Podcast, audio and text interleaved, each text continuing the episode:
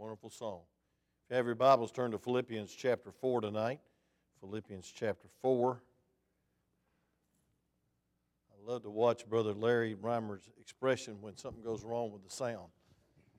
Most of the time, he throws up both hands because he wants to prove to me that he didn't do it. Amen. It was the devil that did it. Amen. But that was a good song. Praise God. Amen. He's really praising God back there. Amen. Never forget one time uh, we were having a bonfire out back, uh, and uh, Brother Randy was preaching on Ruth, and uh, I, the bonfire was lit, and he went on and on. He covered the whole book of Ruth in about two hours. He's supposed to take 30 minutes, and um, uh, I was back in the sound room, and I started going like this. He thought I was praising God and so he kept on going. What I was saying, hey, the fire's going out, buddy, cut it short. but he didn't. He just kept on preaching. Woo, man. It's good, though. Amen. I, I hope they, he lit some fires in here. Amen. All right, Philippians chapter 4. The last two weeks I've been preaching on the stewardship of life, and um, I've been really enjoying it, and especially the second message, well, the first message on sanctity of life and then the, the um, uh, second message on sanctification of life. We're set apart for His glory. That's bottom line. You're not here for yourself, you're here for His glory. You were created for His glory, you're sustained for His glory, you were saved for His glory, and we ought to serve for His glory. So He sanctified them. In the high priestly prayer of John 17, Jesus said they're sanctified through the truth, and then the next verses, 18 through about 21, he said, I've sent them out just like you sent me. And that's the key, is we've got to be set apart. We live in a wicked, wicked world. Uh, they've already arrested 33 people and rescued four girls in Atlanta for sex trafficking. Uh, these perverts that capture these girls and then sell them out at activities like the Super Bowl is despicable. It makes you want to go down there with a Louisville slugger and clean house. Amen but you can't do that. Uh, you just have to pray for them. And uh, they've arrested 33 already and rescued four precious girls. I don't know what country or whatever, but um, that's sad. That's sad. You can't even have a Super Bowl without perverts uh, kit trafficking young girls uh, for the pleasure of some perverts. And that's why I preach so hard Sunday night is that, folks, we live in a wicked day. We live in an, uh, an immoral, um, with no morals, just no, none at all. And uh, we must be lights, and we must be a testimony. And folks, if the salt has lost its savor and the lights blink off and not set up on a hilltop, then the world's going to go straight down. We must be consistent. And that's what life's all about. But tonight, I want to preach uh, uh, to uh, sum up this uh, stewardship on life on how to find satisfaction in life, satisfaction in life. First of all, I want you to notice, and, and it's kind of good artwork on this first one I found, is the only one who can satisfy a human heart is the one who made it. And so if you're trying to find some filler in your life for the hole that's in your heart, God put in your heart a need for Him and a need for holiness and a need for um, fellowship with Him. Uh, and sin ruined it all. Adam and Eve can testify to that. But I want you to see in Philippians chapter 1, and I'll read and preach and read and preach, so uh, don't, don't stand, just, uh, just listen. But in verse 1 through 4, we see that unity brings satisfaction. Unity brings satisfaction.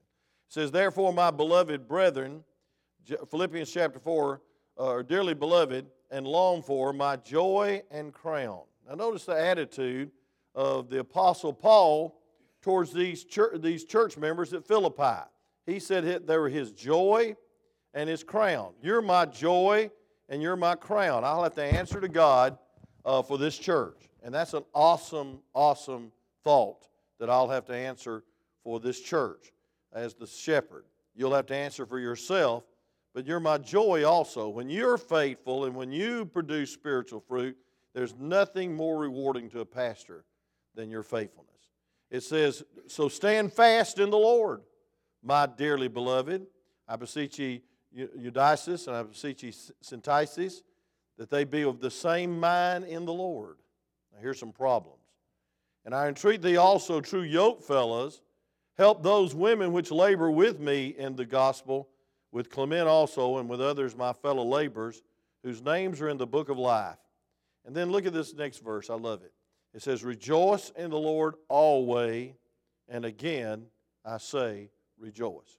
Let's pray before we get into the study of how to find satisfaction in your life. Father, thank you for this good attendance tonight. And I thank you, dear God, for uh, this place that we can come meet. Lord, we thank you for your word. We're excited about preaching tonight and teaching uh, how we can find fulfillment and contentment in life. There's so many people that are just discontented. Lord, sin's running their life. Um, selfishness is in the way. And God, they just, it's all about them. Lord, I pray that many will get saved that are trying to find fulfillment in this world. Lord, I don't know how many people will crowd into Atlanta this weekend looking for excitement, looking for joy, some looking for sin, has already been noted. But God, the only place to be is with you and in your will. So, Lord, dear God, help us to realize what it's all about, how to find contentment and satisfaction in life, and it's through you. And we'll praise you in Jesus' name. Amen. So, number one, we see in verses 1 through 4, verses 1 through 4, that unity brings satisfaction. You know, we need to learn to love and forgive people. You know, uh, one guy told me, he said, I'd love, I'd love the ministry if it wasn't for the people. Well, you have no ministry unless there's people. Amen? And so we need to love people, and God will give you a love for the ministry. But Paul loved his people. He loved, he called them their, his joy and his crown. But in verse 2, he says, I beseech you, and he named their names, my goodness. That would run a preacher out of town today. That they be of the same mind in the Lord. In other words, they were not, they were clashing. Uh, there was some disunity in the house of God, in the work of God. Because look at verse 3. it says, And I entreat thee also, yoke fellows, uh, help them, uh, help those women which labor with me in the gospel. Now, the word yoke fellow means it's a picture of a, being yoked up. Jesus said, um, uh, All you that are heavy laden, come to me, and I'll give you rest. Take my yoke upon you and learn of me, for I'm meek and lowly. And, folks, it's a picture of two oxen and a double oxen, or maybe many oxen in a, in a yoke, and they're yoked together. And so we need to realize that there's more going on here than meets the eye. Yoke fellows means we have a ministry of cooperation. We have a ministry of toleration. We have a ministry of forgiveness. You're never more like Jesus than when you forgive. And I want to tell you something, friend. I've learned over the years if I'm going to remain the pastor of this church, I've got to learn to forgive. I've got to learn not to be bitter. I've got to learn not to get so hurt that I take it out on the whole congregation. And some preachers do that. They shoot the choir every morning, and the choir didn't do anything. It's the people that left that hurt him. Uh, I, I, need to realize that I need to be uh, the kind of laborer that is faithful for, with those that are not faithful. And that's hard to do. You know, you set the pace and you try to go the second mile, which I've always tried to do as far as visitation and, and the ministry. Um, some people just don't get it, they don't follow. And you can almost say, I remember one time Steve Sparks, a tremendous, compassionate preacher, he preached here, and I remember he preached a message on a Tuesday night in August on serving God the easy way. Y'all remember that message? That was about that was right after the Confederate War, I think. It was a long time ago, 20 years ago at least. And uh, he was a great soul winner. You know what he's doing today in Lawrenceville, Georgia? He's selling used cars. He's making good money because he, he sells these real nice used cars. But I want to tell you something. He's called to preach. And, he, I, and I asked him, why did you quit? Why did you resign? He says, because nobody would go soul winning. He got mad at people not going because he'd go, he'd, he'd go all the time. And he'd go with tears and he'd go with compassion, tremendous soul winner. And that now he's out of the ministry. And so we need to realize that satisfaction comes from the Lord, not from others. And satisfaction comes when you keep your focus on Jesus. And I'll get to that in closing. But look at verse 4. I'm not there yet, but I want to be. It says, Rejoice in the Lord always. And again, I say rejoice. He's talking about attitude here. He's talking about we ought to rejoice in the Lord when, when things are going bad. We ought to rejoice in the Lord when people mistreat us. And that's what happened in verse 2. I believe Paul took this personally that his church was fighting each other and not getting along. And the Bible says, Rejoice the Lord always. And again, I say rejoice. And I believe what that is, that's an admonition that you can rejoice even in the midst of trouble. We're the only people that cry and smile at the same time because we always have hope. We always have hope. And folks, we ought to rejoice in the Lord. We can't rejoice physically, we can't rejoice emotionally. Uh, the charismatics have this thing, just praise God anyway. But I believe, folks, it's not uh, shouting out and speaking in tongues trying to escape from your problems. It's just having a peace and a contentment and a determination and a faithfulness in the midst of the problem. Because there's sometimes you'd be faking it if you was shouting because you don't feel like shouting. And I think we ought to shout when we don't feel like it, but I don't believe that's what this rejoicing is talking about. I think it's talking about a deep seated contentment of knowing that you're in God's will and a focus on Him. Rejoice in the Lord. In the Lord. There's the key. It's in the Lord. We can't rejoice in sin and we can't rejoice in each other because sometimes each other lets us down. But I'll tell you what, there's one that never lets us down. And then number three or two, we ought to be thankful. And thankfulness brings satisfaction. Uh, look at verse 5. It says, Let your moderation be known in all men, the Lord is at hand. Be careful for nothing. That actually means don't worry about a thing. How many of you are warriors? Don't raise your hand. Because most of you say, well, I'm just concerned. I'm not worrying. Well, sometimes I worry. Uh, I'm worried about this flight. I shouldn't be, but I don't like flights. I don't like long flights. And um, I, I, I, was thinking about uh, what would I do if some of those traffickers are on that plane on that second day and I see a little girl that needs help. I'm going to stir things up. I just, you know, I have wild imagination. You know, I'm going to try to rescue the girl that's being kidnapped by the Saudi Arabians. You know, that's where I'm going. And I, you know, I said, that's the craziest thing I ever heard of. But I tell you what, friend, uh, just trying to get th- these sweet cereals through customs, I could be worried about it. I mean, she had all these kind of things, and man, I've sampled them. They're really good that she's got for Addie and got for uh, for Emily, and they've got their orders, and Emily wants us to smuggle in Diet Dr. Pepper. I, can't, I said, oh my, smuggle it in, put it in a carry-on. I said, what in the world? You know, and so I'm, I'm going to be going through customs, smiling and praying. So, oh goodness, they're going to bust us for Diet Dr. Pepper, you know. Uh, so we can worry a lot, amen? Miss Brunella knows what I'm talking about. She's been through a lot. She's an experienced traveler. And, and when you get to the customs, you just start smiling by faith. And you look like nothing's wrong, but you're smuggling Twinkies in, you're smuggling uh, sweet cereal in, you're smuggling Diet Dr. Pepper in the country, amen. And they don't like that because they don't have it there. They don't want you to smuggle it in, but we're going to smuggle it in. I think it's the will of God. But anyway, we need to rejoice in the Lord and be thankful. Be thankful. Some people whine about their homes. You ought to thank God you got one. Some people complain about their cars. You ought to thank God you got one. I was down in Calhoun enjoying myself yesterday in that three inches of rain uh, that canceled everything. And I thought to myself, man, I hope I get back home because my car started skipping and I mean missing. And thank God I got it to Brother Gary before it just totally collapsed. And it was just something simple. It wasn't, it wasn't simple to me. I said, this, this thing's gone. This is it. My 2007 is biting the dust. And uh, now it's running probably like a charm. But I want to tell you this, friend. You need to rejoice in the Lord, but you need to let your moderation be known unto all men. The Lord is at hand. And that doesn't mean anything about the second coming. That means he's near. And I'll give you Hebrews 13 5 in just a minute. But be careful for nothing.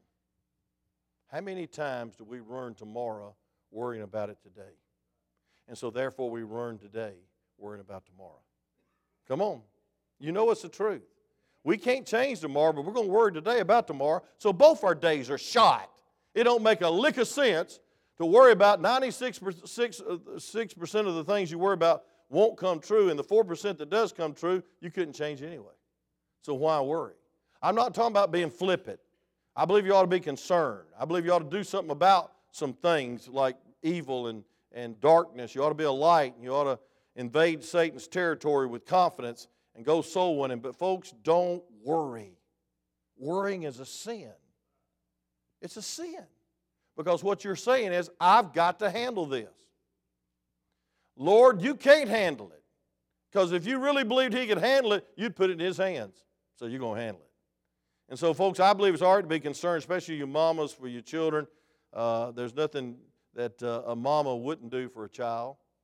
Uh, my wife is going through some terrible health problems, and I want to tell you something. She is not even admitting it because of next Monday's trip. I mean, she can't hardly walk today. And she, I said, Are you still going? I said, We got insurance. We can cancel this thing.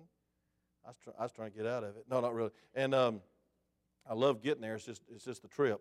But she said, No, no, I'm fine. And I could tell she's lying through her teeth. She ain't fine. But a mother's love, a grandmother's love, she would walk if she had to. She would take a ship over there. Amen. And so I'm delighted I can be a part of it. And they preach me to death. And I mean, four or five times a day. There ain't no break at all. Uh, and uh, Brother um, uh, Mark's breaking in Count Rhino with me, I think. Praise God. We got men's retreats, couples retreats, and oh, glory, uh, dedicating church. That's wonderful. But I want to tell you something, friend. I don't need to worry about it, and you don't need to worry about it. And folks, there's nothing that God can't take take in His hands and bless. And it says, but in everything with prayer and supplication, with thanksgiving. That's the key word I want to give you. Thanksgiving. Let your request be made known unto God. And then the peace of God, I, did, I added the then, and the peace of God, which passes all understanding, shall keep your hearts and minds through Christ Jesus. Circle the word keep. That word means garrison or guard. And I don't know about you, but I need it. I need to guard my heart. Because my heart gets cold sometimes. And I'm not talking about physically either. My heart gets callous sometimes. My heart gets crowded sometimes. Say amen and my heart gets cold spiritually sometimes. And I have to guard my heart with the peace of God. But, folks, the way you do it is you don't worry about it, but you kneel in prayer and you thank God for it. When's the last time you thanked God for problems? When's the last time you thanked God when somebody mistreated you? That's a spiritual person. When you say, Lord, thank you for allowing this in my life, you're trying to teach me something about my attitude, my heart. Because you can't change how people treat you, but you can change how you react to how they treat you. So, amen. We want to take it in our own hands and worry about it and get anxious about it. And we want to correct it. But, folks, I want to tell you something. The Bible says we ought to pray and we ought to be thankful and we ought to let our quest be made known to God. And then the peace of God will, that passes all understanding shall keep, garrison, guard your heart and minds through Christ Jesus. I want you to notice the word mind. And I believe, folks, third of all, the way to have satisfaction is have purity of thought. The Bible says, I want you to turn with me to Isaiah 26 3, even before I read verse 8. Isaiah 26 3. Every person in this room ought to memorize this verse. I'm serious. This will be a great memory verse. And I believe it's a verse that we all need to memorize and actualize and prayerlize and live. But the Bible says, Thou will keep him in what? Perfect peace. Isaiah 26, 3. I'm going to wait on you. Thou will keep him in perfect peace. I like that perfect peace. The world gives peace it's not perfect. It says, whose mind is what? Stayed on thee. I want you to look at the word mind. Because he trusteth in thee. Now look at verse 4. Trust ye in the Lord forever, forever, for in the Lord Jehovah, that's capital J E H O V A H, is everlasting what? Strength. Amen? And so, folks, listen, we need to keep our mind on who God is. We need to keep our mind out of the trash bucket. And we need to keep our mind out of the gutter. We need to keep our mind out of the uh, things that corrupt our thinking. And folks, the word thinking means attitude. Have you ever seen somebody get a sorry attitude? I mean, I've had to deal with my children. Uh, I've had to deal with it myself. I've had to deal with members. They just get an attitude. It don't matter what you do, their attitude is just rotten. I mean, it's, it's just like, hey, you can, you can be friendly if you want to, but I've got an attitude that I'm not going to be friendly with you because you hurt me. Well, I didn't do it on purpose. If I did it on purpose, you'd know it. Amen. But I want to tell you something, friend. We need to watch our attitudes. Say amen.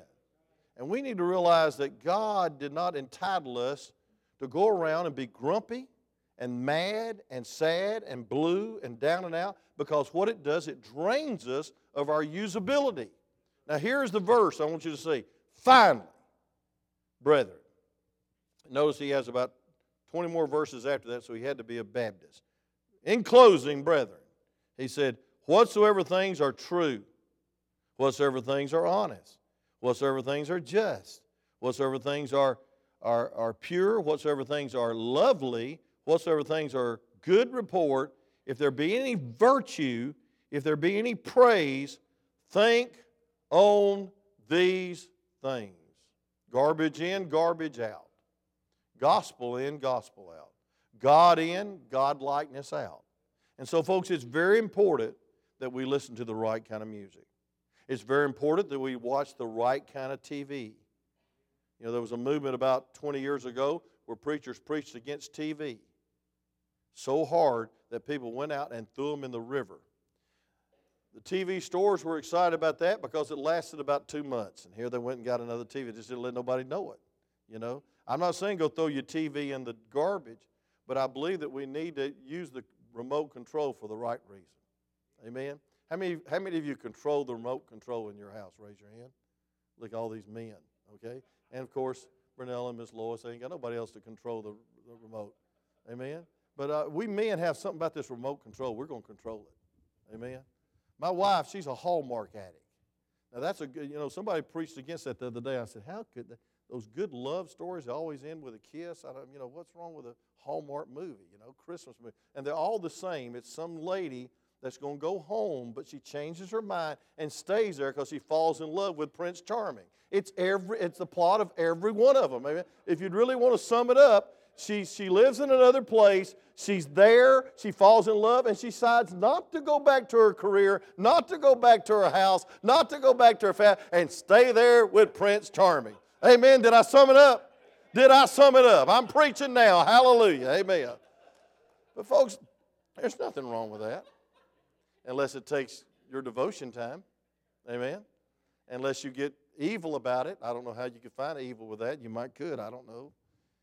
And some of, some of you are going to come up and find fault with it, I guarantee. Well, I'll tell you what's wrong with it, you know.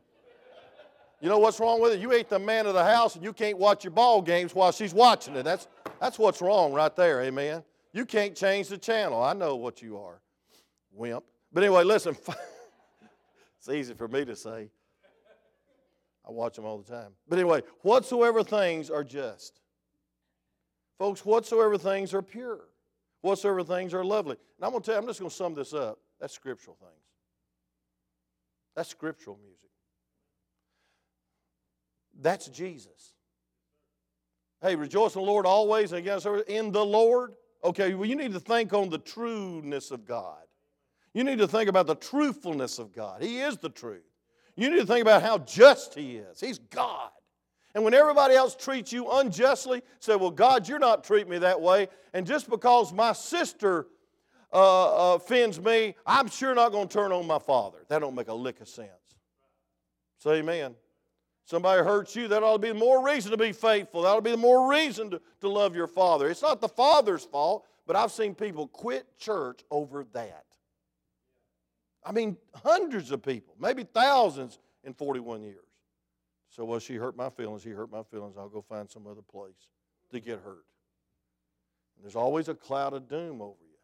What you got to do is get out from under the cloud and get under Christ. You, some one person said, "Well, uh, how are you doing?" Well, considering uh, uh, under the circumstances. Well, why are you under the circumstances? Be under Christ, Amen. We're not supposed to be under the circumstances. But it says this: whatsoever things are lovely I love that, I love that song.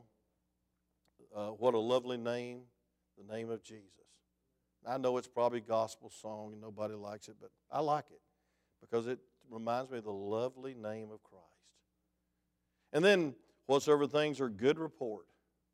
Folks, I want to tell you something. I got 1,500 years, 44 different authors, and 66 different books that gave me a, gives me a good report of Jesus. Gives me a good report of God. He's never let his people down. He's never forsook them. And folks, it says if there be any virtue, there's nothing more virtuous in character than Christ. And if there be any praise, think on these things. Look at verse 9. Those things which ye have both learned and received and heard and seen in me, do, and the God of peace shall be with you. And so the Bible says that you can pray with thanksgiving and have the peace of God. Folks, the Bible says you can have the presence of God and His peace by thinking on Him, meditating on Him. That's the key to success, Joshua 1 8 or 1 9.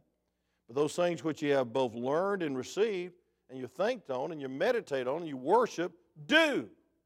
See, it's action that follows attitude. So, attitude messes up your action and your reaction and your transactions.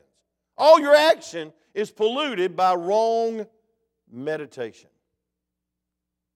Psalms 1 and Joshua 1 talk a lot about the success and prosperous life of right meditation.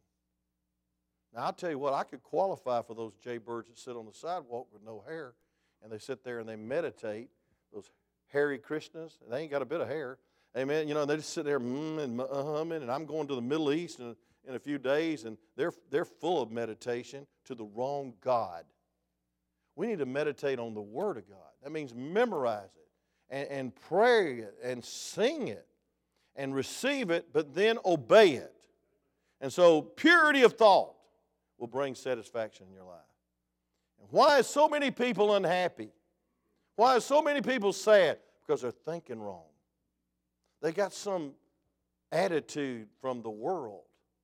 That's why you got to watch who you put, what class you put your kids in to get a philosophy. A philosophy means uh, an attitude of life. You got to watch it. They'll pollute them. I mean, I had a I had a perfectly good son that went to Valley Point Elementary School, and he got polluted. He turned out to be a Tennessee fan instead of a Georgia fan.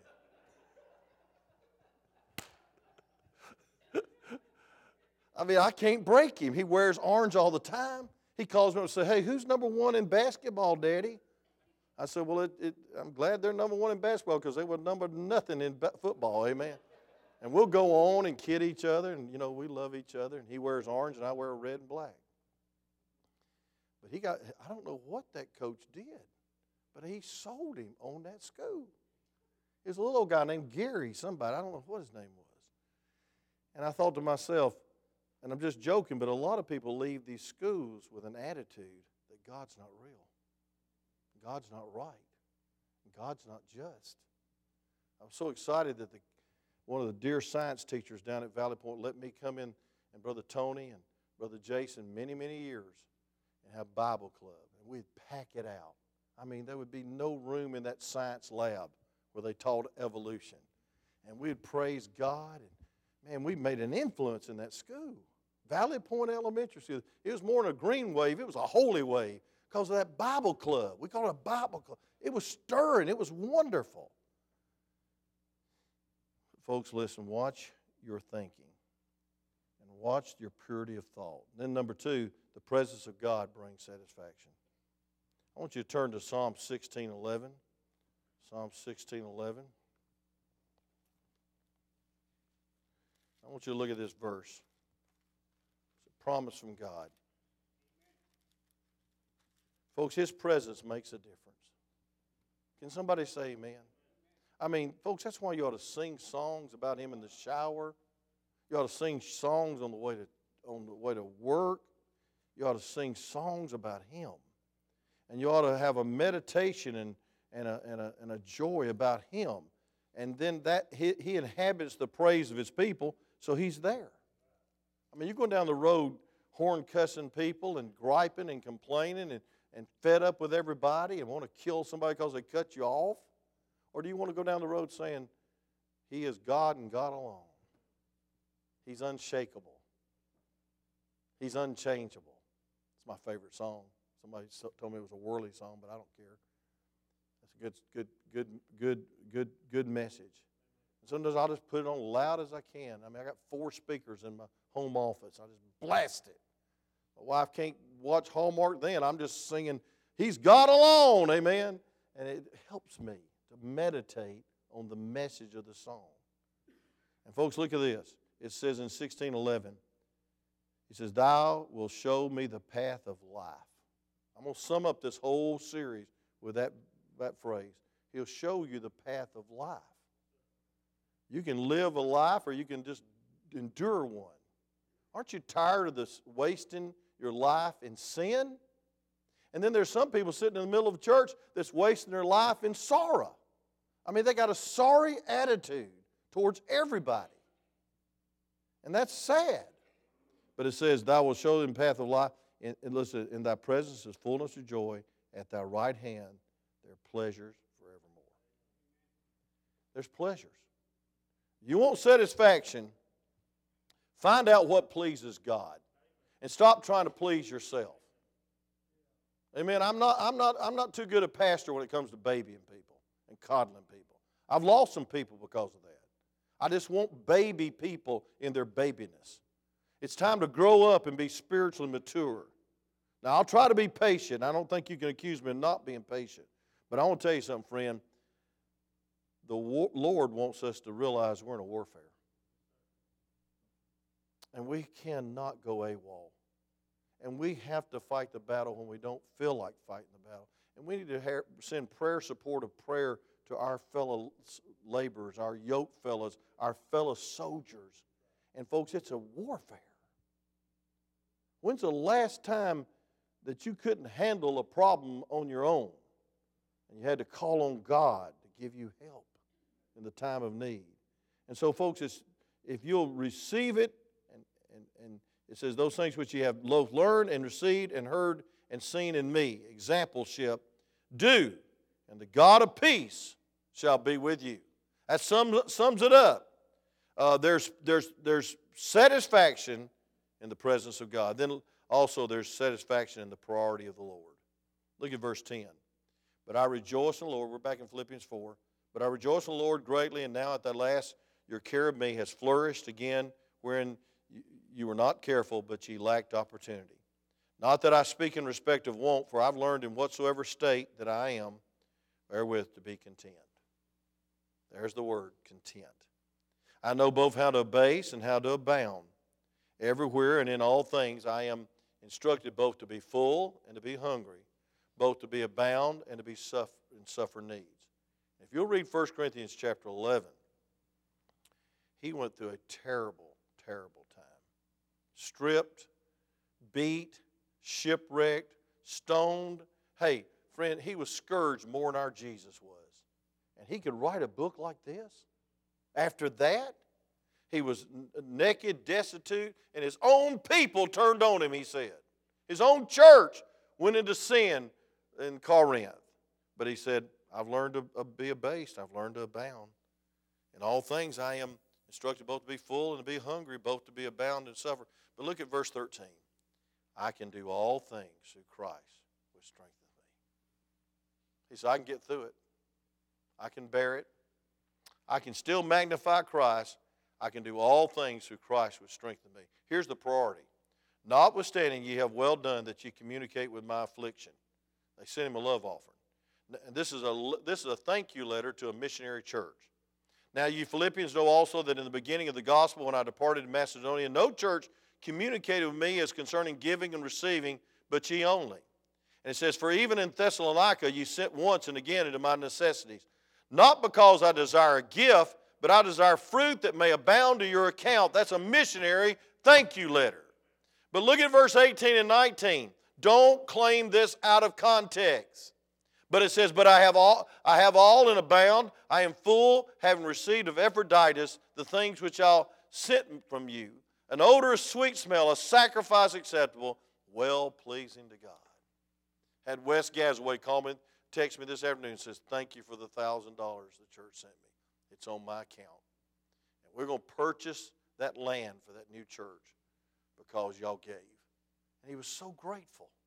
He says, And please have a good service. And I'm still praying for the lady that walked the aisle that got saved and the little girl that got saved the same night. He was so thankful. Why? Because our offering was like a sweet smell of sacrifice, acceptable, well pleasing to God. But then here's verse 19. This is a promise to the missionary church. It says, But my God shall supply all your need according to his riches and glory by Christ Jesus. Now, you want to have a satisfied life? Learn to give your life, learn to minister, learn to uh, realize that you're not in this life for yourself. That's spoiled. You can be a spoiled brat being 42 to, to 62 or to 102.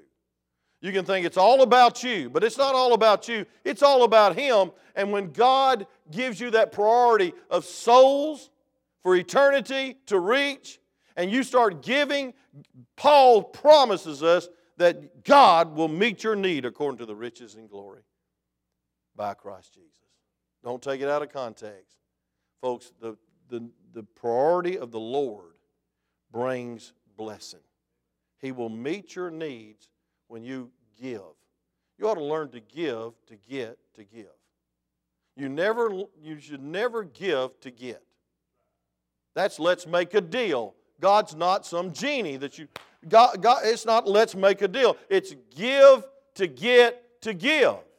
Give to get to give. It's the cycle of grace. God, your life is not your own. The stewardship of life is that God created you for a purpose, and that purpose is to glorify God by giving your life a living sacrifice unto Him.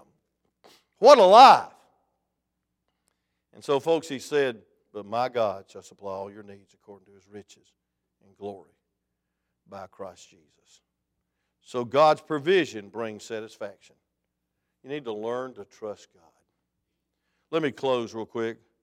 The key verses on this is Exodus chapter 20, verse 17. That's a, this is a key verse now. The last verse, the last commandment deals with your attitude and my attitude. Look at Exodus chapter 20. I want to show, I want to show you this in closing. We've got about five minutes. The Bible says this in Exodus chapter 20, and I want you to look at verse 17, please. The Bible says this Thou shalt not kill, verse 13, thou shalt not commit adultery, thou shalt not steal, thou shalt not bear false witness against thy neighbor. But look at verse 17. Thou shalt not covet thy neighbor's house. Thou shalt not covet thy neighbor's wife, nor his manservant, nor his maidservant, nor his ox, nor his ass, nor anything that is thy neighbor's. Folks, the last commandment is that you ought to not covet. Folks, you ought to be satisfied and content with what God has given you. And so covetousness has, has an appetite that's never satisfied. You know, some people are never happy because they don't have as much as somebody else. Children try to get what the parents worked for for 30 years and three years, and they go so far in debt they'll never get out. That's crazy. But they got to stay up with the Joneses, and the Joneses refinance. That don't make a bit of sense. And then also, I want you to notice this is that Deuteronomy 8 18 says He gives you the power to get all that you got. There's nothing wrong with ambition, but I want to tell you something. James 1 17 says, Every good and perfect gift cometh from above. So if you're, if you're discontent, it's because you, you're feeling like God's holding out on you. Put God first, He'll meet your needs, not your greeds. Number, number three, uh, in summarizing it, the Bible says the love of money is the root of all evil. Not the love, not money, but the love of it. Some people just live for another buck. They just live for money. And folks, there's nothing wrong with having money, but there's something wrong with money having you. And so, folks, we need to realize that we the love of riches is that's what's wrong. And then our total satisfaction is going to come from James, uh, Psalm 17:11. Psalm 17:11 is when we're going to be totally satisfied. It says this. It says, As for me, as I will behold thy face in righteousness. I shall be satisfied when I wake with thy likeness. Hey, when you get to heaven, you're going to be like him totally. And it's going to be a satisfying place. You know what I feel sorry about? Some people are so unhappy in this world, then they die and go to hell. Then they'll never be happy. And they thought they had it bad here. But when they go to hell, they're going to find out how much they had it good and they could have got saved. Let me just close by saying this there's a proper perspective. There's a proper perspective to make you feel satisfied. What is that? Number one, I'm going to give it to you real quick. You have God. You have God. That's deep, isn't it? Y'all come all the way here. This will be my last message in my 30, 40th year of preaching here. But you have God. And I got a verse for it Psalm 73, verse 25. Psalm 73, verse 25. This is another verse that would be good to memorize. 73, 25. It says, Whom have I in heaven but thee? And there is none upon earth that I desire besides thee. Folks, listen. He's saying God's necessary, but He's all you need. He's all you need. He says, Whom have I in heaven but thee? And there is none upon earth that I desire besides thee. When you come to that point, you can be satisfied with Jesus. You can be satisfied with Him. And then, number three, let me just give you this real quick is that, uh, folks, you have friends. You have friends. You know, I'm so, I'm, so, I'm so thankful for this church. I'm so thankful for the unity of this church. I'm so thankful for the love of this church. As far as I know, everybody loves each other. As far as I know. Now, I might not know anything, and y'all might all hate each other. You, this side might not like this side. I don't know. This side's neutral. They don't care whether you like each other or not. I don't know. I don't think so. I think I'd know it, and I think I'd sense it, and I think the Holy Spirit would be quenched in such a way that we'd know it. But I love friends, and I love family. And I love the feel of coming to this church and knowing I'm loved, and I love you. And that we're here for one reason because we love God. Isn't that wonderful? And, folks, where would you be without God? And where would you be without God's church? I think it'd be rather lonely. How many years did you, did you, did you, did you waste with the things of the world? The only thing you had to do is pick up a paper and watch an NFL on Sunday. And that's depressing because usually your team lost and the news is bad. When you come to church and get encouraged, exhorted, that's ought to be our attitude. You say, well, nobody encouraged me, no more exhort you. Let me, let me try, let me give you this. If, you, if you'll have a number one goal of exhorting others, you'll be exhorted. If you have a number one goal to minister, you'll be ministered unto. But if you come to get and not to get, to give, to get, then you will be totally miserable, no matter what church you join. So we have friends, we have family. And then last but not least, I don't have time to go into this, but we have wisdom. We have wisdom. Proverbs chapter 3 says, above all you're seeking, you ought to seek wisdom. And then when you, when you uh, we got to read this. And when you find wisdom, you found it. Look at Proverbs 3.13 real quick. We got four, four minutes. I'm just adding time all around. Look at this. Philipp, uh, I'm not preaching next Wednesday. Probably will be preaching four or five times. But I want you to look at Proverbs 3:13. Happy is the man that findeth wisdom, and the man that getteth understanding. For the merchandise of it is better than the merchandise of silver, and the gain thereof than gold. She is more precious than rubies, and all the things thou canst desire are not to be compared to her. Folks, wisdom is a gift from God. What is wisdom? Wisdom is looking at this world through God's eyes. It's just seeing the opportunity to minister when you feel like dying. It's seeing that God's on the throne and that He's present and He'll never leave you or forsake you. And praise God, His, he, is, He's not only necessary, last slide, but praise God, He is enough. How many agree with that? God is enough. And the Bible says in Hebrews chapter 13 that He'll never leave you or forsake you. But the Bible says before that, let your conversation uh, and that means lifestyle, be without covetousness. And folks, that's restating the 10th commandment. Don't covet. Don't, don't, don't desire something somebody else has got. And it says, then he said, I'll never leave you or forsake you. See, the cure for covetousness and the cure of being despondent is Jesus. And realizing he will never leave you and he will never forsake you. And what he's given you, your, he's given himself, he's given you a family, uh, he's given you a dear wife, he's given you a dear husband, he's given you a church family, and he's given you the greatest purpose on this earth to glorify him.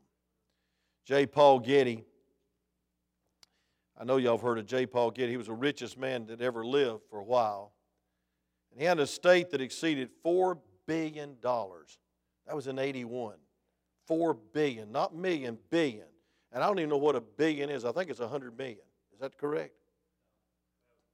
How many? I'm telling you, a thousand million. I can't even fathom that. I can't even fathom one million, can you? 1,000 is so big to me. Praise God. But he had four billion. You know, a billion, a billion's uh, not what it used to be, but it's still a billion.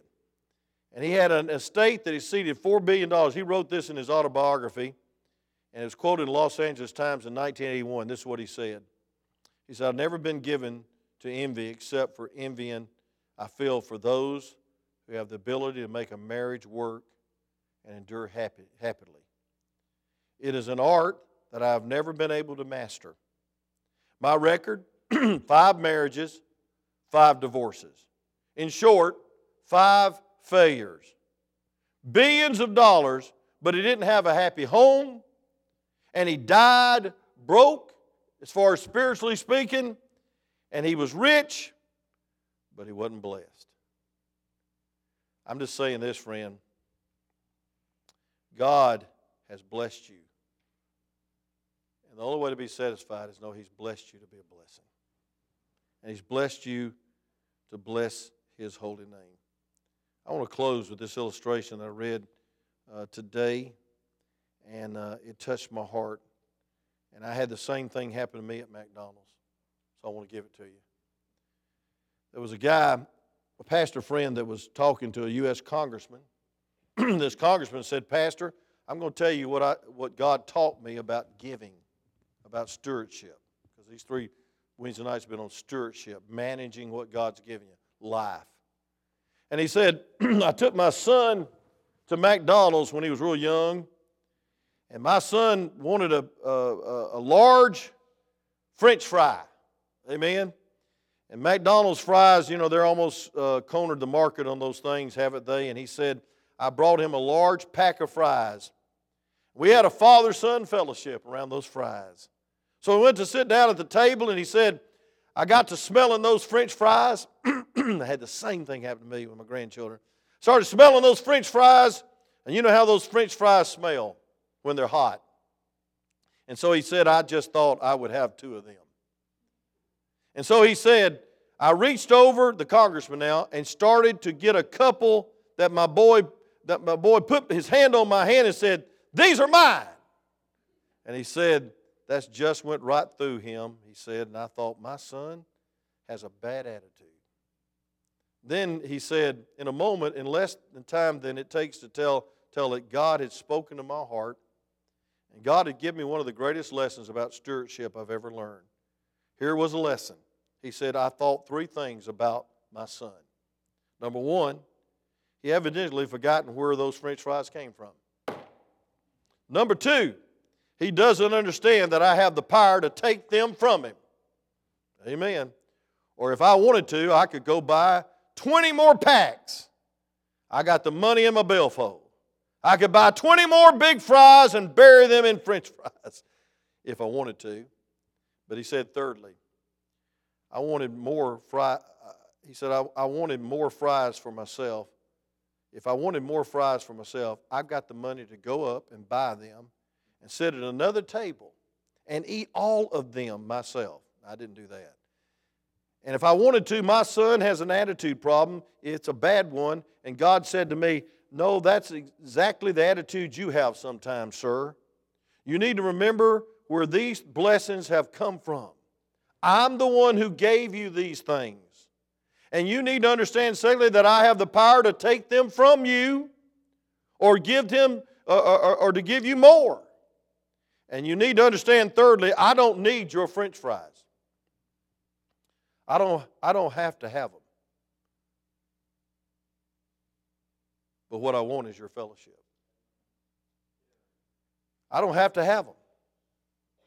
But I came down to rescue you from sin and give my life for Jesus, and then you say, It's my life.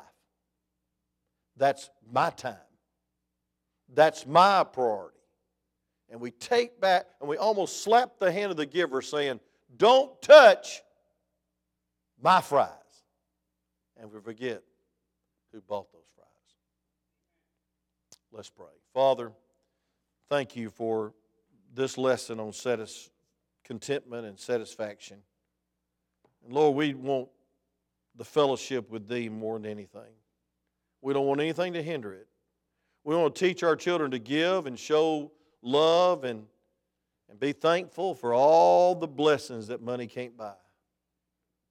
And Lord, I pray, dear God, that you'd help us to have a gift of holy contentment that we're a satisfied customer, that we're satisfied with Thee, and we'll never be completely satisfied until we wake into Your likeness. But Lord, until then, help us to learn to be thankful. Help us to learn to give. And help us to learn, learn to love even those that hurt us.